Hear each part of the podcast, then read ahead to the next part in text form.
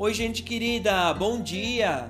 Eu sou o catequista Edir Spredeman, da Paróquia Evangélica de Confissão Luterana de São Borja, e tenho alegria de estar com vocês neste novo amanhecer. Hoje, dia 3 de setembro, quinta-feira, um novo dia que se inicia sobre a graça e a misericórdia de Deus. O texto bíblico previsto para o nosso dia, de Filemão, o capítulo 6, que nos testemunha dizendo: Peço a Deus que a fé que une você a nós faça com que compreendamos mais profundamente todas as bênçãos que temos recebido na nossa vida por estarmos unidos com Cristo.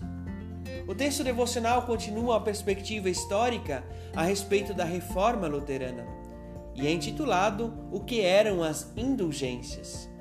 O que hoje chamamos de reforma protestante iniciou com a polêmica em torno da venda das indulgências. Essa controvérsia está associada com a questão da confissão de pecados. De acordo com a doutrina da época, quando uma pessoa se arrepende e confessa os seus pecados, Deus concede o perdão através da igreja. Assim era compreendido nesse tempo. Porém, todo pecado traz efeitos negativos que precisam ser então reparados. Por isso, a pessoa recebia uma punição, uma pena temporária que deveria ser cumprida na terra ou então no purgatório. Dependendo da transgressão, o corretivo poderia significar passar alguns milhões de anos no purgatório.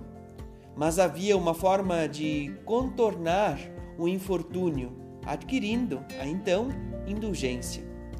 A indulgência era um documento que concedia dispensa ou abreviação do castigo. A igreja valia-se da compreensão de que haveria um grande tesouro constituído pelas obras de Cristo e dos santos, e o Papa poderia fazer uso desse suposto tesouro acumulado para conceder clemência. Mesmo que a indulgência outorgasse somente dispensa ou abreviação dos castigos temporários impostos pela Igreja, na prática ela era vista como possibilidade de conquistar um lugar no céu. Quando uma moeda ressoava no fundo de uma caixa, a alma saltava do purgatório para o céu.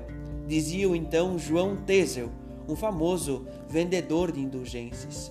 Tesel agia por incumbência do arcebispo Alberto de Mongúcia. Alberto fizera uma grande empréstimo para comprar o direito de comandar três bispados. Parte do dinheiro arrecadado com a venda de indulgências seria usado para pagar as, o empréstimo e outra era destinado para a construção da Basílica de São Pedro em Roma. O dinheiro e a ganância foram e são responsáveis por muitas confusões teológicas e religiosas. Tudo o que ofertamos deve ser destinado a Cristo e em resposta ao amor de Deus. Felizes as pessoas que têm fome e sede de fazer a vontade de Deus, porque eles e elas serão plenamente saciados. Que Deus guarde o seu dia, sua família, a sua casa, que Deus guarde a sua vida em Cristo Jesus. Um forte abraço e um abençoado dia.